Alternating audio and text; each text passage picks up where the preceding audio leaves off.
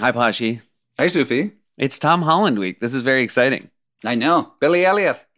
Oh, that's interesting that you're gonna you're gonna call back Billy Elliot. A lot of people would have leaned right into Spider Man. Yeah, no, I'm more of a Billy Elliot. It's a really good Billy Elliot. But I guess that's not an impression of Billy Elliot because he wouldn't say his own name. No, that's like someone who's like, "D- dance. Dance. yeah, boy." somebody's like, hey, enough talking, start dancing. hey, Tom Holland is a giant clue. Do you know what superhero Bill Hader and I wrote a comic book about in 2008? Uh, Spider Man. See, you do care. I feel like I did read, that was like maybe the one comic book I read. oh, I'm a huge comic book fan, and I could not convince my younger brother Josh that it was a medium that was interesting. Yeah. I mean, that you guys were really excited about that. And I was excited for how excited you were. Oh, that's nice. it should be noted right now that my brother is wearing glasses and a piece of tape over the bridge of his nose. He looks like a dude in the 50s who exclusively read comic books. Yeah. Yeah. I feel like I'm pulling some real NASA vibes right now. Some like 50s NASA vibes. Mom and dad are riding pretty high on their podcast appearance. Yeah. Yeah. They say it came out pretty well. They've been listening. They Yeah. like the song. I appreciate that. nice. They gave me They are moment. also currently, they just had 52nd, 53rd an- wedding anniversary? Yeah, I would guess 53. 53. I'm not sure. Yeah. They're in Canada, and this just gives you guys. You've heard them on the podcast, so you might think you might be worried they're not interesting all the time. But we get a text from them every day when they go on a vacation about who won that day's Scrabble game. yeah, and it's uh, current as we record this, it is 1 1 with the rubber match yet to come. So obviously, we'll let you guys. We'll fill everybody in on that. they're also coming straight here next. We're going to entertain them. My wife and I, my family is going to entertain them. And Josh, could you just give the listeners a sense because the last son they visited was you. How wet was your kitchen on a day to day based on when mom and dad were there? I between the coffee and the soda stream, and then just like general, like trying to maybe mop up some of that wetness and somehow generating more of it. It's Yeah. yeah, it's unbelievable. You have to. We had to buy those like uh those Swedish kitchen wipes that are just like insanely absorbent. when they're over it, you every morning you think you left a window open during a storm. yeah. It's just just small counter puddles everywhere Yeah. they go. We also we make like a big uh, sort of pour over Chemex uh, coffee thing, and there was like a little bit of coffee, like one more cup left in the thing, and Dad was like, "Can you make more uh, coffee?" And Mom was like, "Why don't you just heat up that coffee that's in there?" And he was like, "I don't like that." it's like, okay, I'll make another pot of coffee. He's like, I need more things to make wet with. Yeah, yeah. Um, so yeah, I try to wake up before them, which isn't hard when they're here, and get it sort of at least get round Like one. lay lay down tarps. yeah. Get those get those rain delay tarps out. Um we this is we I, I should note, and they're probably listening right now. This is us trying to take you down a peg after you were so red hot on the podcast. Although Yeah. some social media feedback says mom was pretty hard on dad to only give him a five out of ten. People thought he did a lot better on the podcast than that. Yeah. They I also don't know if mom yet has realized that you don't get paid to be on a podcast because Right. we I'm get glad- paid when we're guests on your show. Um, because that's just the way it goes. Like when you're on a television show and you're a guest on a on a Yeah, talk you show. get like a guild minimum to appear. yeah. And it's not it is under a thousand dollars. And my mom talks about it like she just inherited Downton Abbey. and then when they rerun it, you Oh, get yeah. you get residuals. Yes. It should Yeah. also note that Josh and my parents are always the guests on the Thanksgiving show on late night since the since the dawn of uh, of uh, my late night era, and we always air Thanksgiving. NBC has a football game. They have the last football game, and so that is the highest rated night of the year for NBC, and therefore it's the highest rated episode of late night every year. Yeah. no exception. And my parents walk around very confident that they're the reason. Yeah. There- Yeah. I mean, people People do like it, but yeah, They do love it. We we get that bump. You- We do. hard to beat It that is a Myers bump. family bump, and you know what? Let them have it. Let them have the bump for all I care. Yeah, yeah. Just try not to bump them when they're carrying a giant glass of water, because it will it will slosh over the sides. Hey, um, I, I mean, I feel like we saw I soft plugged uh the the short Halloween Bill Hader and Seth Meyers 2008 one shot Spider Man comic, but I'd like to now hard plug. Josh, do you mind if I hard plug some of my stand up dates this summer that I've added due to my unscheduled free time off? Yeah, go for it. Okay, great. I'm going to be at the Payomet Performing Arts Center on July 16th. That's in North Truro, Massachusetts. Ooh, that's on the Cape. Yeah, it is on the Cape. It's on the very tip of the Cape.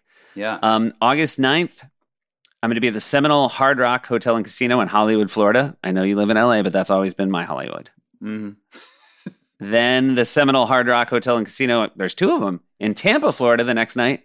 That's August 10th. And then August 11th, the Wind Creek Event Center in Bethlehem, PA. So Josh, what what do you want me to do? Put you down for two two in Tampa, two in Hollywood, Florida? Uh, yeah, I think I'm just gonna. I'll wait for the special. I'll wait for the special on this one.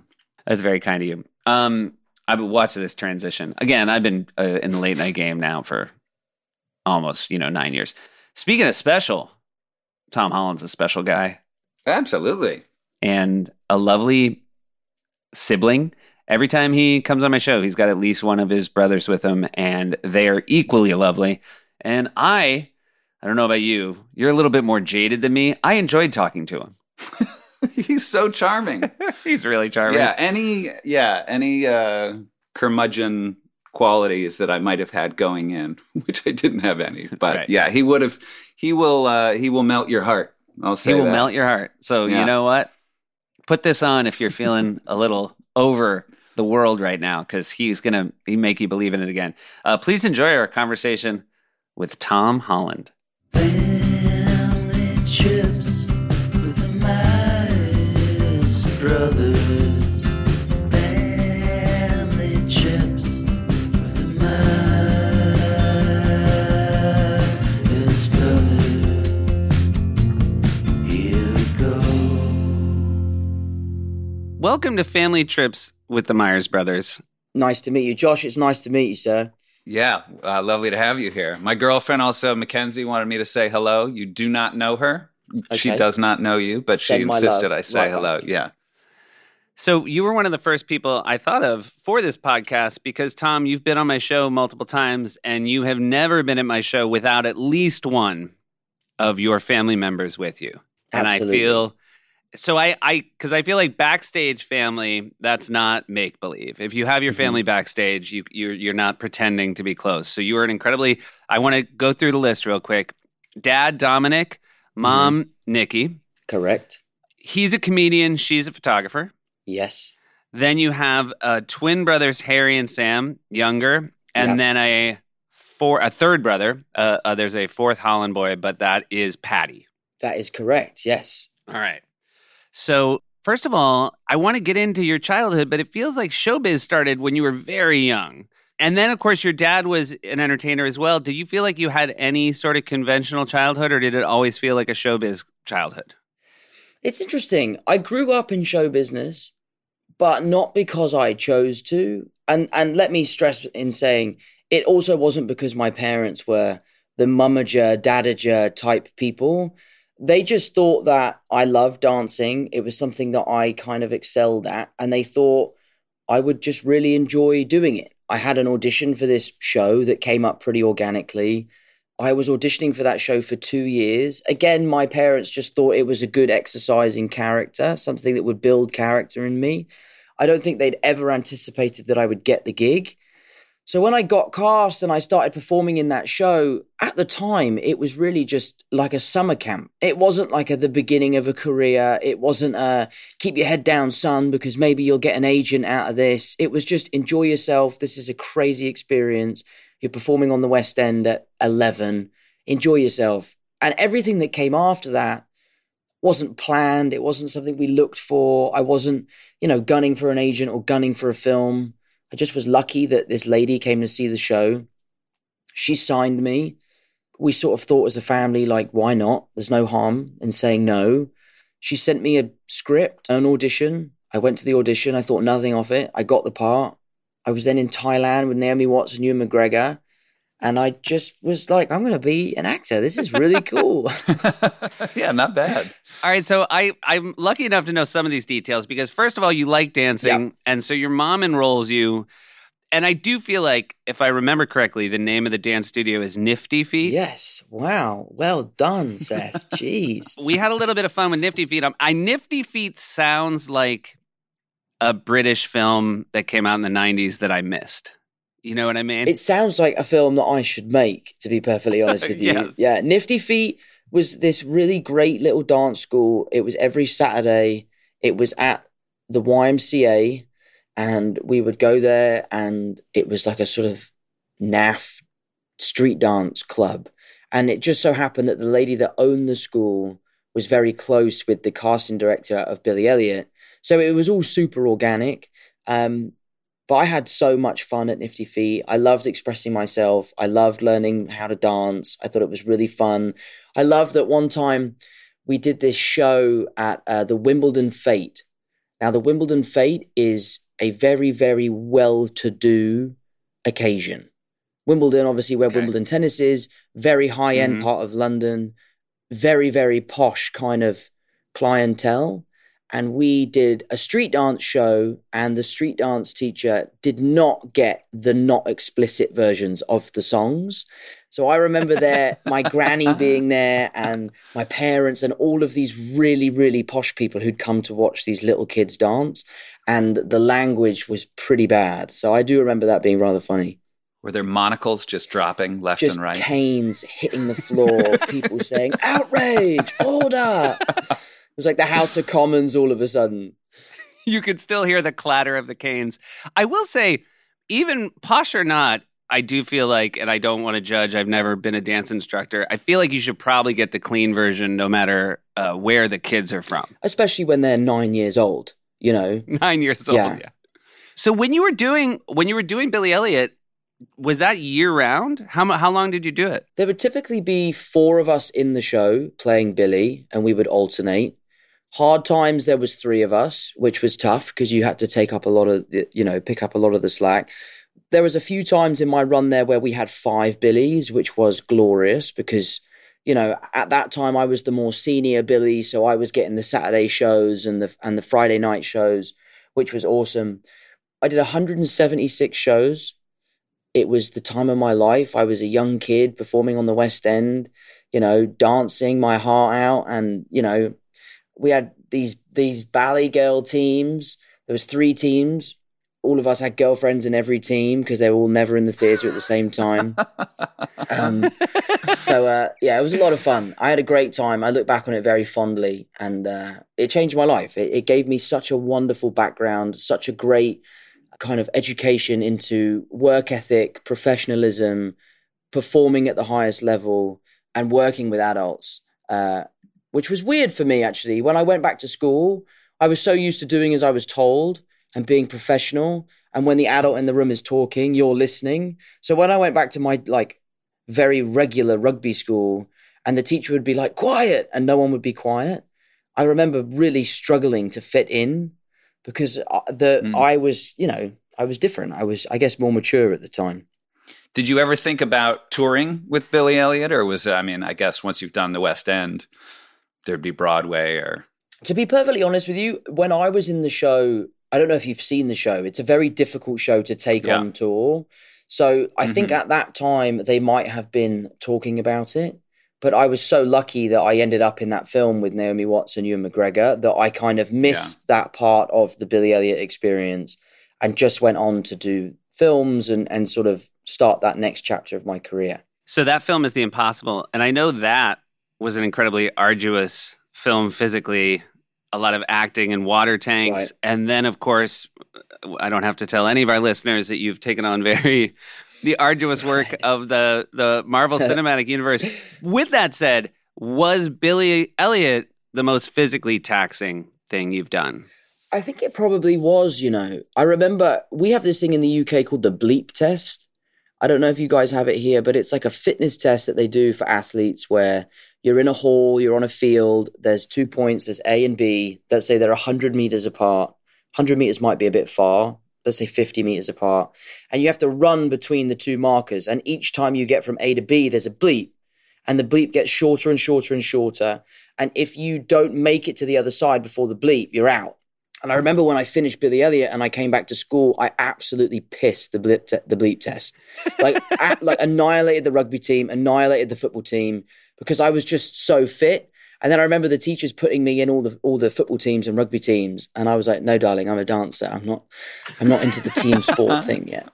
Um, but it was definitely very physical. There's no hanging upside down. There's no fighting. There's no stunts or dangerous stuff with Billy Elliot. It's all just fitness. Um, but it was amazing. I had such a good Were you time. judged at all by your classmates for for returning uh, to school as as this um, West End dancer performer? Yeah, there was a little bit of it. You know, going to a rugby school and being the one kid that does ballet is always a tricky, tricky conversation. It does seem like Act One of Nifty Feet. Exactly right. Act one of Nicky Feet, the hardships of being a ballet dancer in tough, tough Wimbledon. But yeah, I, as much as I tried to convince the guys in my school that I was like, no, it's just me in a classroom with thirty girls in tights. Like I'm telling you, this is way better than rugby. No one believed me. So it was uh, it was a tough time, but you know I had good friends there and I got through it, and and I'm happy now. You were like, there are three groups of female dance teams. There's three other Billies. You can't believe what you get away with. It's unbelievable.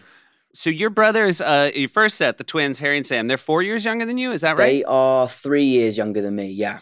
Were they aware when you first start doing Billy Elliot on the West End? I'm assuming they're old enough to come, so they're six, seven years old, They would have been aware. They would have been old enough to kind of understand that it was a pretty cool thing. My little brother Paddy would have been really young, like three or four maybe, and he saw me do the show once. And there's this really impressive sequence in the show called Dream Ballet where Billy does a duet with his older self. And ultimately, at the end of the dance, he's flying around the stage on a wire. There's dry ice everywhere. It's to Swan Lake. It's a beautiful number. It's super, super impressive. But it's right after the interval. So my mum's sitting there with my brother Paddy, who must have been no older than four at the time. She's watching the show. She turns to Paddy and she goes, Paddy, what do you think?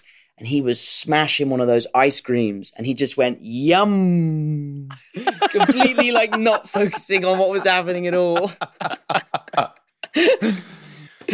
My wife took our oldest to see The Lion King when he was six, and I was so excited to get him to report back. But what happened, he had never been up that late. He went to an evening showing of The Lion King, and when it was over, they took a taxi. We lived downtown, and so he had never been in Times Square at night.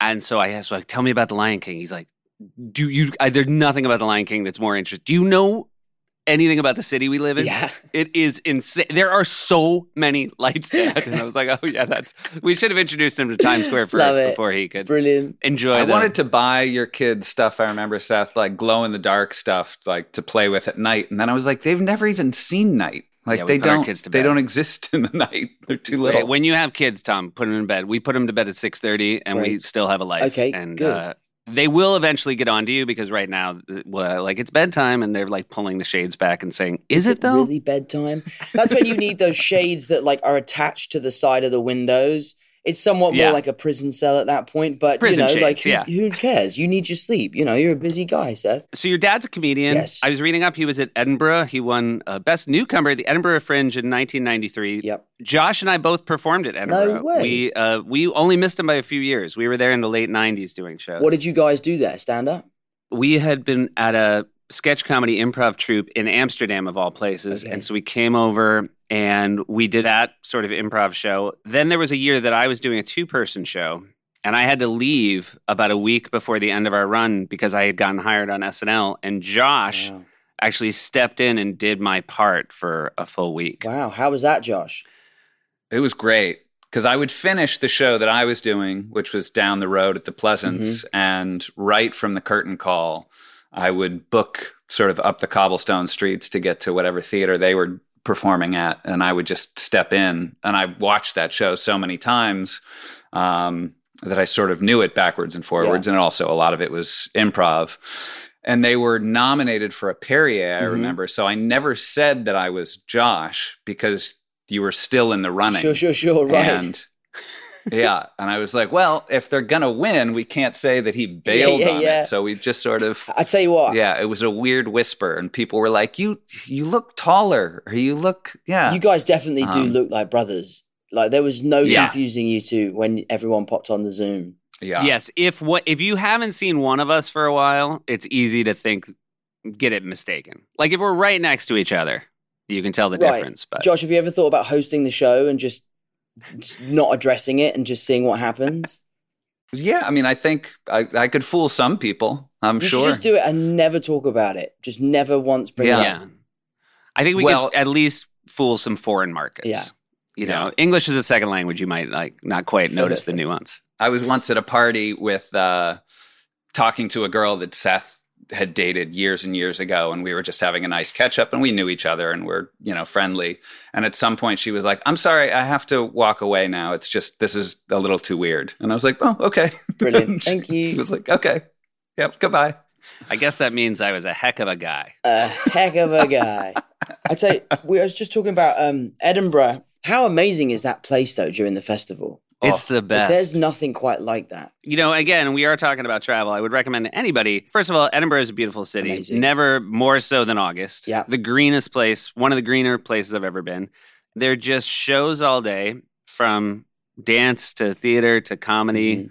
And you could just go from show to show to show Totally. with a little bit of time in between to, to maybe have a nice beer. Absolutely. It's the best. And your dad went back recently, yeah, right? yeah, yeah. I was going to say one of my fondest family memories was my dad did Edinburgh maybe four years ago or five years ago. His show was called Eclipsed.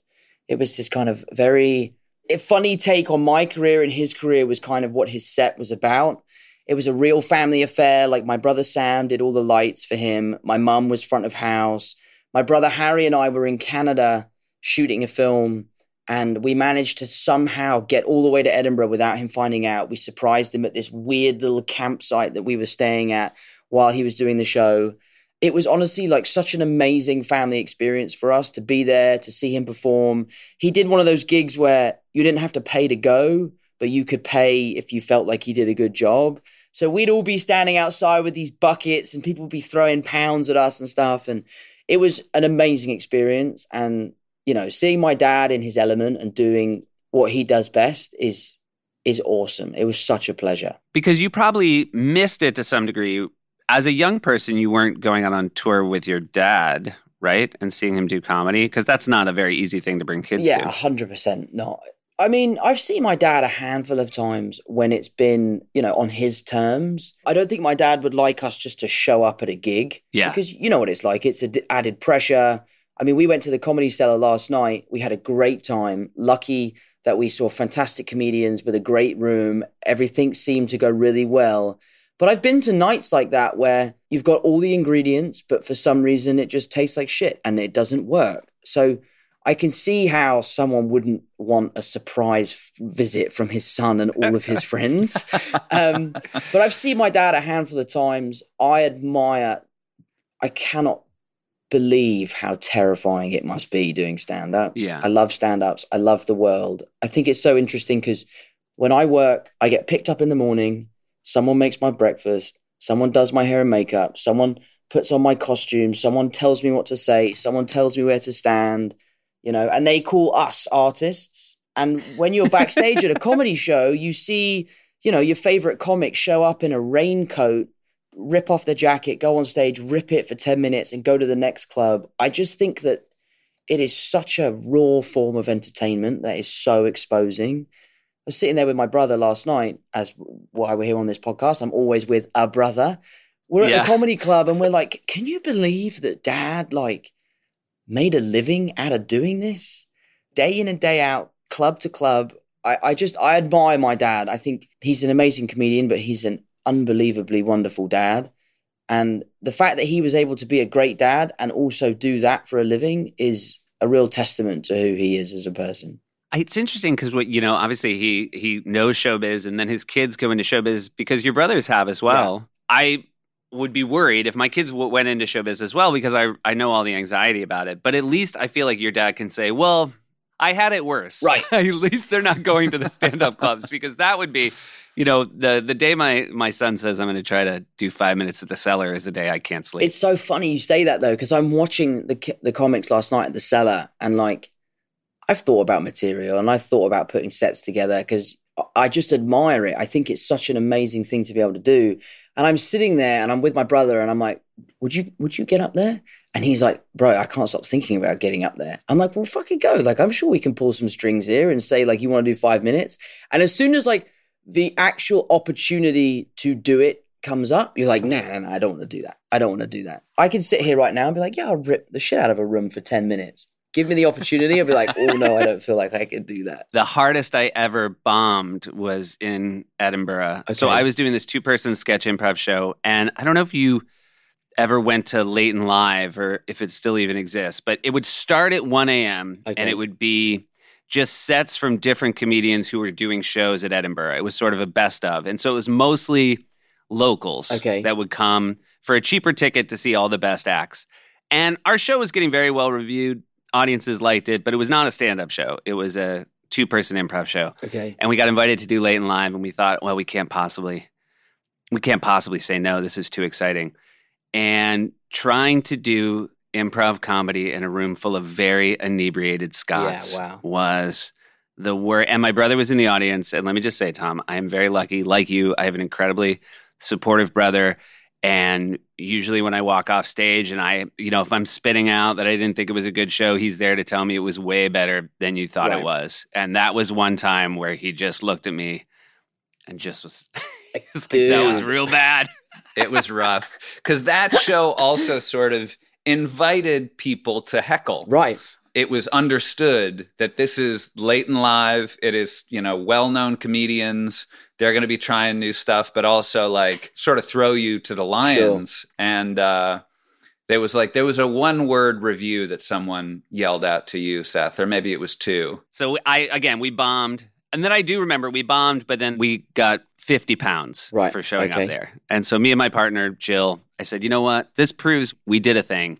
And then I had to go back into the theater to grab one of our friends, and they were saying goodnight, and they were listing all the comedians, and they were getting applause. And then they got to us. The name of our show was Pickups and Hiccups. And they said, and uh, give it up for Pickups and Hiccups. Dead silence, except one guy went, Shite! And it was just while I was standing there. Shite. Absolutely fucking shite. That's funny. How do you deal with that sort of stuff? Like, obviously, uh, so to try and merge two worlds, I've had a similar experience this past week. You know, we were just talking about the reviews of the crowded room. Yep. They weren't what we were expecting. Um, delighted to say that audiences seem to be loving it now. I try to take a really positive approach, but I'm able to see that it's not a personal attack. But I imagine as a comic coming off of stage, having not done a good set, it must feel really personal. Right. And we were saying, I do appreciate critics taking the time. They're not always going to like your work, but I do, if a critic actually sits down and writes thoughtfully about what did or right. in some cases did not work, that is easier to say. It's not personal. When a Scottish guy yells shite, Right. it does feel like maybe less less thought went into it and it does sort of hit you in the personal part Sure. of your psyche but i mean ultimately i do think people show up wanting to be entertained Right. so you know that is and you have to be thankful and grateful for that Okay. so if people don't like it i try not to blame an audience and i certainly try not to blame critics as well Of course. Um, but it is tough you know there's no easy way To deal with other it. than just to just to keep moving forward I think that's the thing, isn't it? You know, you've got to just keep moving forward, and comedians must have the thickest skin of anyone because to be able to, the highs and lows of being a comic must be such a an interesting balance. But my dad told me about a show when he was a kid. I'm not sure it still goes on now, and it was called The Gong Show. yeah of Oh, course yeah. And he used to say that like that was an audience that wanted you to fail. They didn't want you to be there. He said you maybe had enough time to get one joke out. And if that joke came out, they laughed. That was it. That's all you were getting. You know, he told us the story the first time he ever did a show and he absolutely f- fell on his ass. And we're like, but why, why did you do it again? Like, what, what's wrong with you? Why would you why would you put yourself through that again? So I've always really admired my dad's resilience. You know, he's he's a pretty he's a pretty sturdy bloke.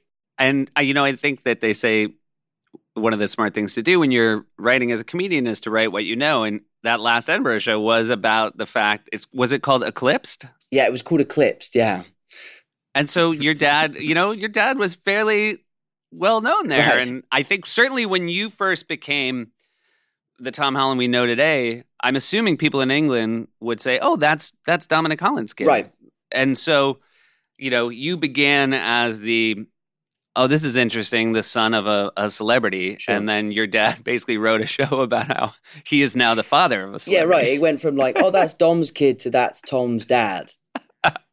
and um, it's great. The show was brilliant. He actually wrote a book about it. He has a book called The Eclipse, which is a wonderful read, and it's insight into his early career, insight into my early career, the parallels between the two, where I was lucky enough to sort of reach the kind of success I'm seeing now, and the things that didn't kind of work out for him.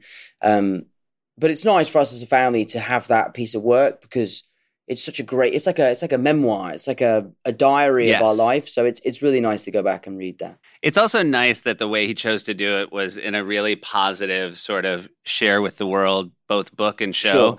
as opposed to just wait to like a very drunken family dinner. and it also yeah you're right like it came from a place of love it wasn't like a i'm really jealous of my son and this is my ploy to like bring him down a peg or two it was all like a it was it it was a great show i wish i, wonder if he has a recording of it i'd love to see that show again it was a lot of fun So I guess I want to get back to sort of the theme of our show. Did you, as a family, were you uh, with the six of you take trips together? Was that something that happened in your youth? it's something we still do now. It's something like it's really a big part of our year.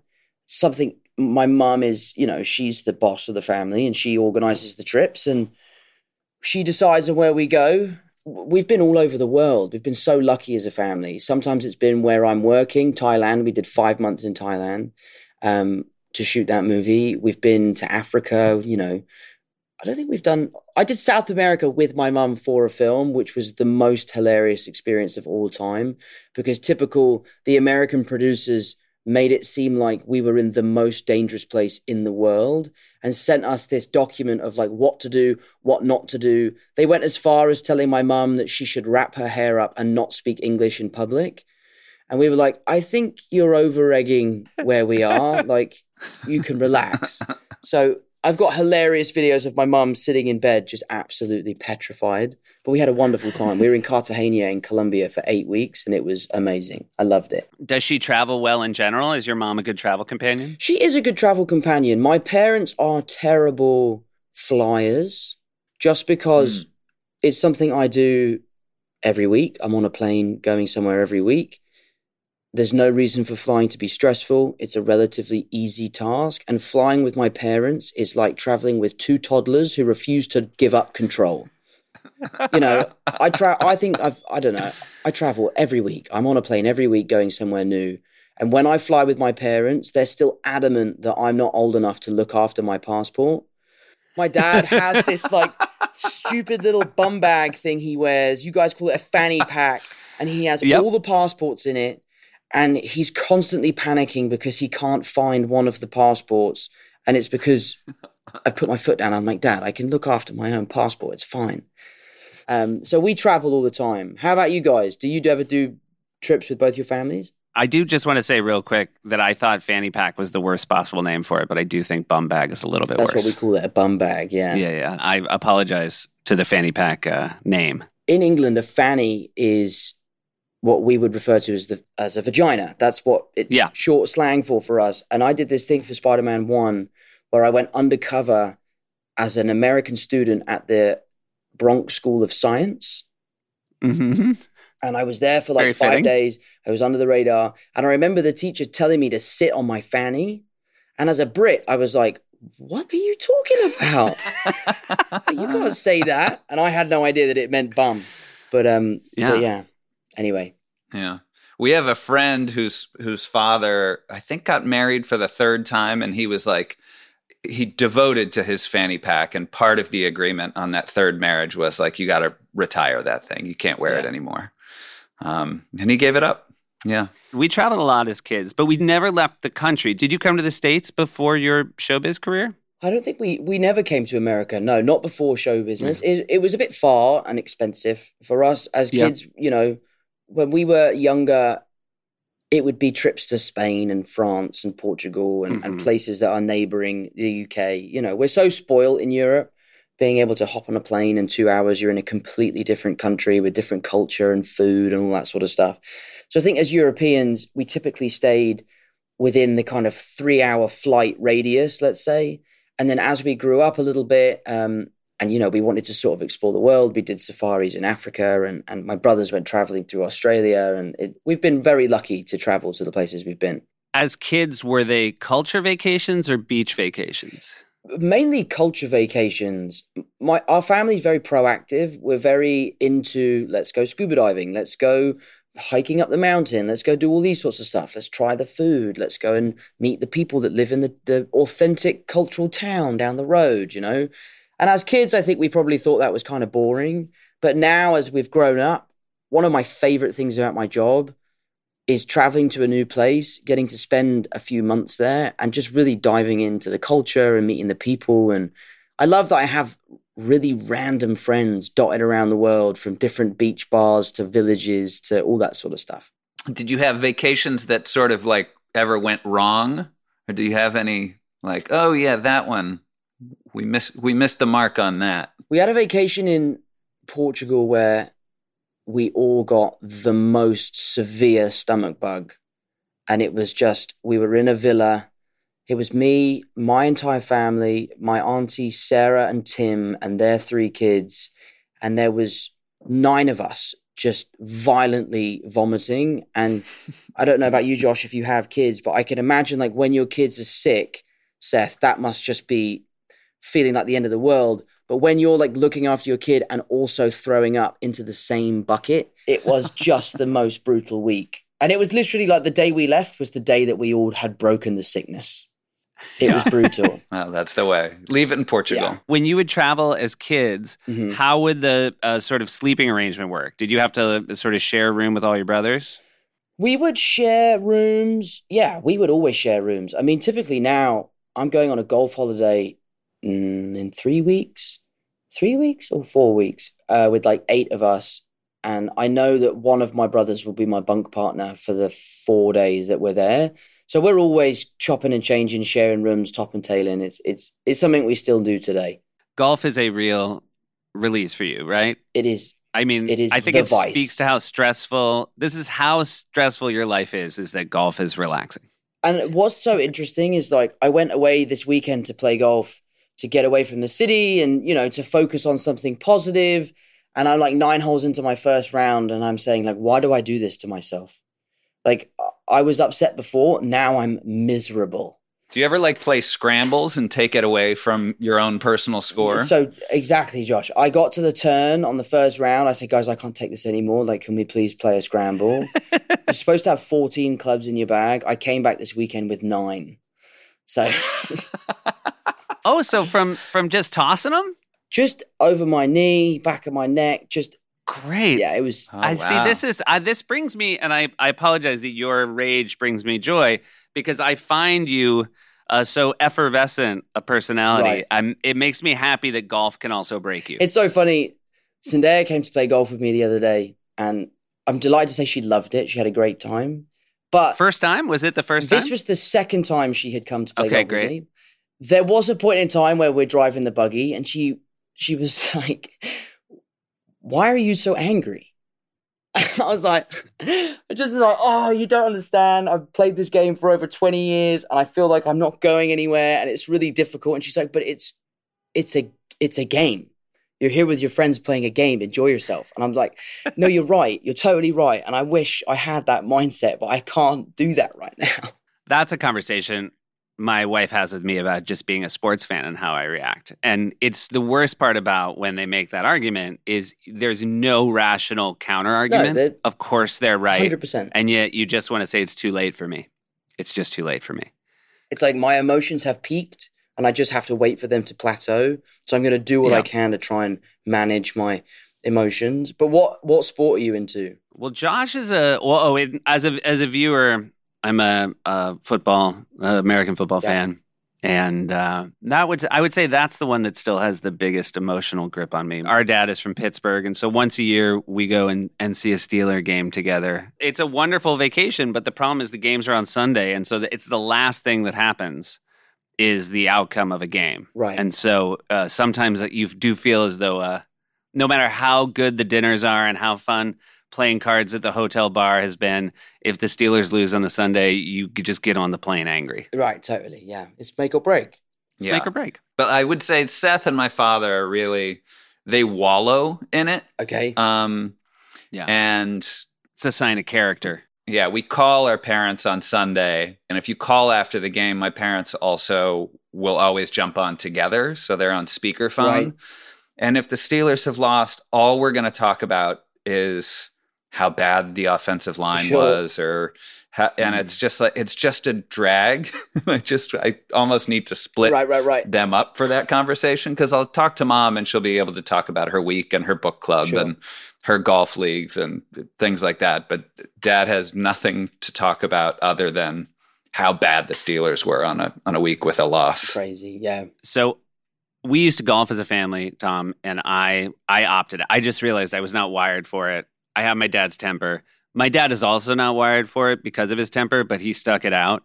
And my poor brother, who again loves golfing and does it a lot on his own, he went on a golf trip with my parents to Ireland last year. Amazing. Yeah, it was great. It was uh yeah, we had a we had like 4 days of golf, I want to say. We were in Portmarnock and then we went out to the K Club in County Kildare, Yeah. which is pretty posh, really nice. And uh but after the first two rounds, I I don't know if you have this with your father, but it's hard sometimes to give notes to your father, Right. like to his Yeah, face. yeah, yeah. So I I had to send him an email that was like, "Hey, if if you're going to be that angry on the golf course, then like let's go sightseeing. Right, like right, I, right. we don't have to play golf. like I want to have fun. We're here in Ireland. It's beautiful. It's like historic. And uh if you're going to be that angry, let's skip it." And he wrote back just a two-word reply that was like, "We play." And it was like, "Okay." Yeah. Dude, that sounds like someone I would get along with. And then he unsubscribed from his son's emails. Amazing. He didn't Yeah. want it. It's so He didn't wanna funny, like it. what you say about giving your dad notes. I'm not at that stage in my life yet where I can I can do that. You know, I have a lot of respect for my dad, and and I would really struggle. This morning, I must have called my dad nine times because I really want to talk to him. I miss him. I haven't spoken to him in a couple days. We went to a comedy show last night. I feel really close to him for going, so I wanted to speak to him, and he didn't answer the phone. So I wrote this text message, which was like, Dad, why do you bother having a phone if you're never going to answer it? And then I deleted it because I'm like, I can't, I can't send that to my dad. I just said, tried you a Yeah. bunch of times, Dad. Give me a call back when you can. So I need to maybe learn how to be more honest with my dad, maybe. my parents will drive to visit me and my family and there it's about a three hour drive and so my wife will say do you know when they're going to be here and i'll call my dad's cell phone and i'll call my mom's cell phone and i'll call my dad and i know it's just two of them in a car Yeah. and i cannot wrap my head around what is going on with the cell phones. No, it's ridiculous. neither of them yeah It's my dad. My dad has the same thing I have. I have this really terrible noise intolerance thing. Like I, I just my ADHD. Like if you and I, if we're having this conversation now, and there is just the slightest constant noise, my brain doesn't work. I can't hold a conversation. My dad's is so severe that I guess the the ringtone of his phone just sets him on edge. So he's like, I'm going to just have no ring at all. So what we now have to do is we have to figure out which brother is in closest proximity to mum and dad and call one of them. And then I feel really bad because I call my brother Paddy and I'm like, you can tell he's excited to chat. And you're like, Paddy, is mum there? So that now I'm like, I have to like check myself and be, hey, Paddy, how are you? It's nice to see you. Anyway, where's mum and dad? I'm fucking calling them for hours. now you uh you'd mentioned your mom's in charge of the vacations Yeah. she also is it true that she's also she was in charge of finding you an apartment hmm or a place to live. And can you just let everybody know where it's kind of incredible luck where she found a place for you to live? Yeah, and it's also I can add to that story now. It's two for two. Um, she found me a wonderful apartment. I loved living there. It is a few hundred feet from my parents' house. Okay. And at the So time, I she thought it was cast a wide net. I, I was a young kid. I still had my mum's cooking. I could somewhat justify bringing my laundry over there. And then I, you know, I outgrew the place. I needed somewhere a little bit more private. I found a house. I fell in love with the house. I moved in. That house is just a few hundred feet from that apartment. So I'm still just as close. surprise, surprise. Who found the house? My mum found the house. Um, so I live in a lovely house with two of my brothers, two of my best friends, and my parents live only down the road. So we are a very tight knit little group, and uh, you know we see each other all the time. Which two of the brothers? Uh, Harry and Sam, the twins. So you live with the twins? yeah. And what's great about living with Sam is that he's a chef, a professional chef, Oh, great. a great one at that. So, and he's doing these he, these Instagram videos where he, you know, is teaching people how to cook things easily for cheaply. If you're a young kid who's trying to live in London and it's incredibly expensive right now, go to Sam's Instagram and you'll find out how to make easy dishes quickly. And we just get to come home and feast on all the food that he's been making for these videos. So I haven't cooked in months, which is great. Um, so living with Sam is is awesome. Are you a good cook when you cook? I would consider myself a good cook. Zendaya doesn't seem to like my cooking. Um, All right. but the upside to me cooking to Zendaya cooking is that I'll finish with 10 digits. And if Zendaya cooks, she'll slice one of her fingers off because Yeah. I don't know why she decides to chop up vegetables like she's some sort of samurai. Like it is the most stressful experience ever. Um, but, uh, but no, so I do the majority of the cooking when, when it's just the two of us. I do feel like that would come down on you. I feel like her agent would uh, leave you a very strongly worded voicemail if you let Zendaya cook and she lost one of her fingers. Mate, when we were in New York doing the crowded room, she came to visit. She was lovely enough to cook dinner for when I got home from work. And I came home, I saw an empty kitchen with food everywhere, a really bloody rag, and a knife, and was like, oh my God, what's happened? And she'd cut herself, like really badly too. And she's like, I think it's fine. I think it's fine. Showed me her finger, and I was like, we need to go to the hospital. Like, you need stitches. Like, that is really deep she ended up getting stitches and she was fine. And she was actually a real like she was a boss about it. Nothing, no anesthetic, nothing. She just straight in, had the sutures and was fine.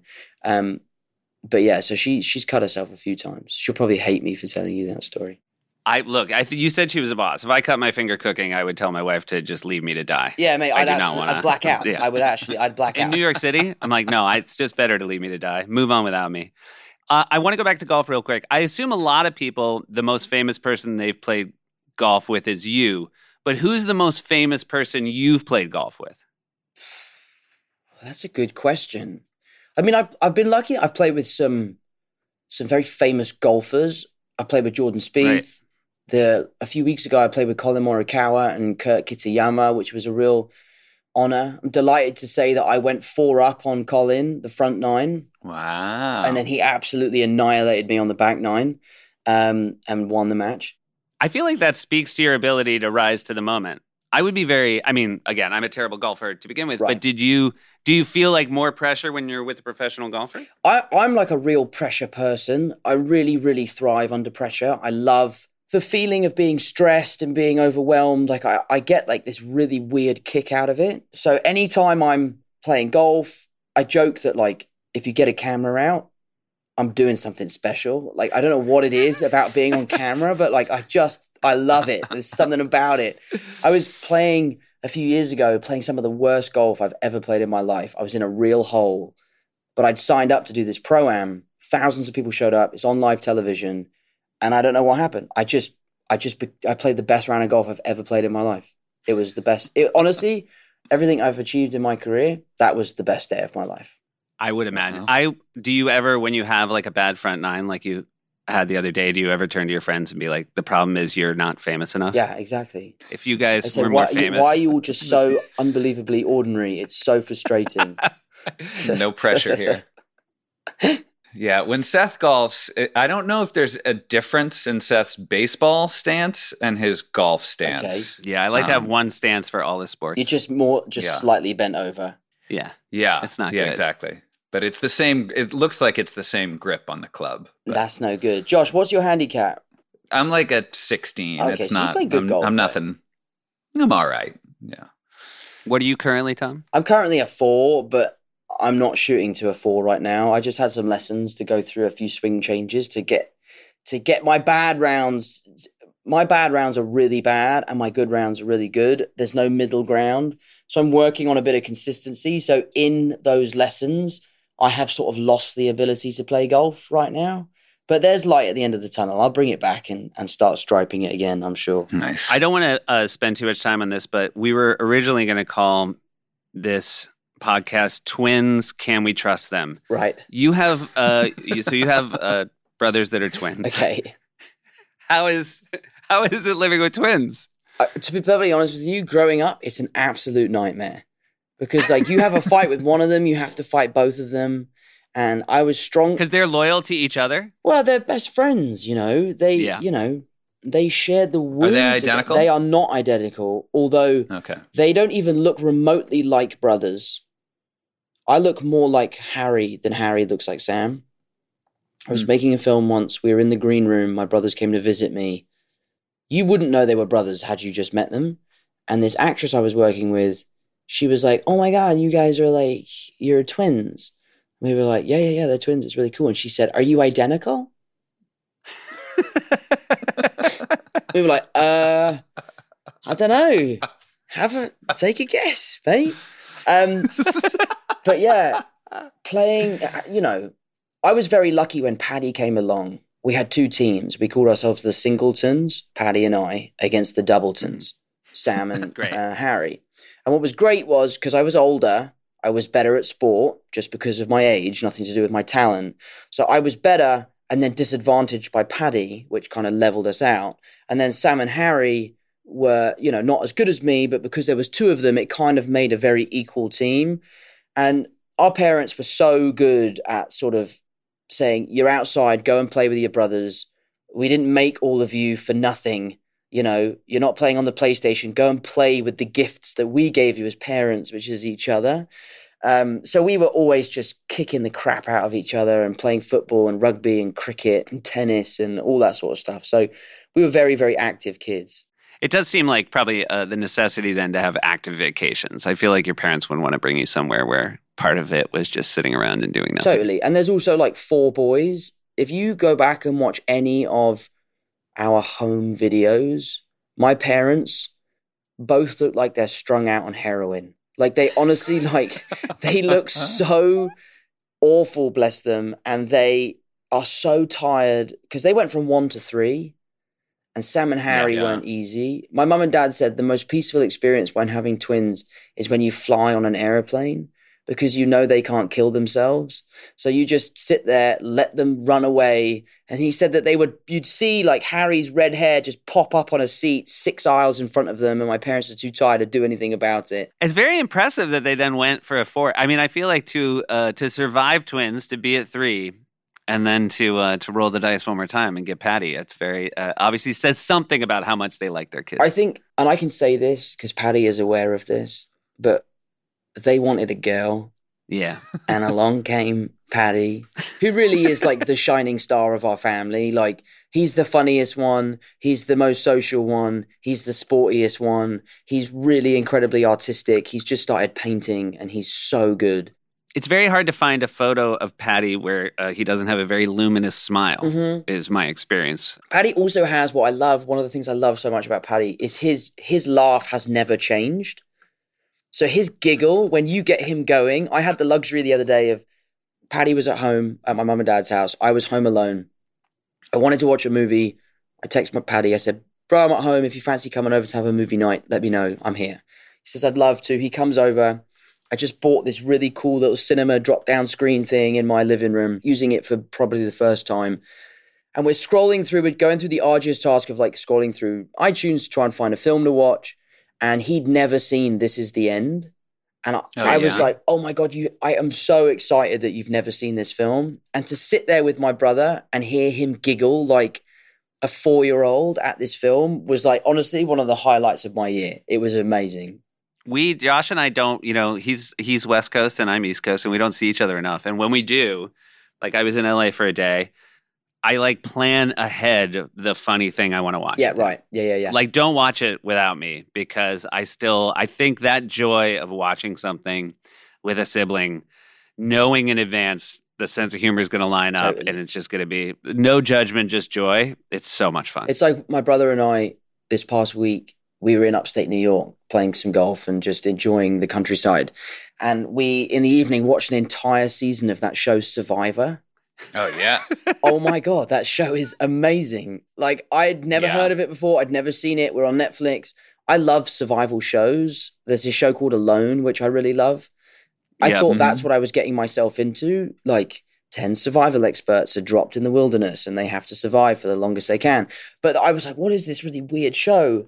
And I was a little skeptical to begin with. And by the end of the last few episodes, I'm like, Michelle's gameplay there is off the charts. Like the way she's backstabbing so and so. Like if she can get these people, I was so into it. So I'm uh, I'm excited to start a new season of that with my brother. Great. Great. All right, we have a few questions for you here at the end, and then we're going to let you go. First of all, thank you so much for being with us. No, us. thank you for having me. I know you've taken some great vacations. Do you have any place left, dream vacation, you would want to go on? With your family. I'd love, love, love, love, love to go to Australia or New Zealand. I've never been to that part of the world. I've only heard that it's amazing. Um, so if I was going to go away with my family, if we were going to do like a big family vacation, we are actually going away as a family at the end of next month. Uh, we're going for a little family golf trip, but I would like to go to Australia. All right, great. If you could go on vacation with any family that is not your family, who would you go on a family vacation with? That's a great question. I pro- probably Zendaya's family. Her family are amazing. Oh, That's great that you like her family. Yeah, they're awesome people. And I'm assuming, um, unless they have terrible taste, your family likes Zendaya. hmm That's really nice. Absolutely. You, I would like it if you were like, no, they're the five people that They're the only working. five people on the planet that just despise her. They just they yeah. it just is not working for them. They don't hate her. They just don't just get don't understand it. Yeah. All right, another question. Last one. Have you ever been to the Grand Canyon? I've flown over it. Okay, that doesn't count. I haven't been there. Yeah. All right. Follow up. Do you want to go? Are you inviting me? Well, Seth doesn't want to go. Seth has We're no interest. all of our guests. What we're gonna do, Tom, is all of our guests. We're gonna enter into a raffle. Okay. And at the end of the season, we're gonna draw one name and pay an all expense paid trip. So if you want to be entered in the raffle, I guess is the question. Throw me in the raffle. I'd love to go and see that big crack in the ground. Yep. Never been something on my radar, really. But hmm I think America really does have the most beautiful landscapes in the world. And what a great canyon you guys have. It's Thank the you. great Yeah. one. What a This is big- coming. what a This is coming off as very sincere. How how nice you're being about our canyon. Yeah, I'm really impressed by the canyon, guys. Um, I would love to go to the Grand Canyon. There we go. This is. I'm just. I'm going to add this to the show notes so that everybody can see it. But I did want to show this to you, Tom. Someone recommended I show this to you. My um, my middle son, who's five, had a lemonade stand the other day, and he did wear his Spider-Man outfit. And then it got a little cold, so he had to put a coat on over it. And just so you know, this isn't a competing Spider-Man because he he wears glasses, so it's like a different. It would be in a different universe Right. where Peter Parker doesn't see great. But there's a there's the. Dude. I love it. Hilarious. Yeah. I love the coat over it as well. Yeah, there's a lot.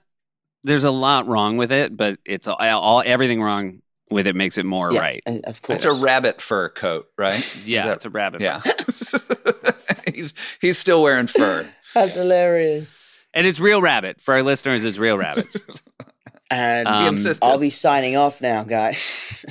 Uh, Axel. hey, uh, um, uh, Tom, what a delight uh, uh, to see your face and uh, to get to talk to you about your um, just really amazing family. It's really cool how close you all are. Thanks, dude. Well, it's lovely to see you both. Josh, it's nice to meet you. Seth, you know how much I love you, mate, and how much I enjoy doing your show. So thanks for having me. And uh, hopefully, I'll see you soon. I look forward to the next time you're here. Check out the Crowded Room on Apple, and we will see you next time. Amazing. Thank you, guys. I'll speak to you soon. Okay, bye. All right, then. Bye Thanks, bye. Tom. You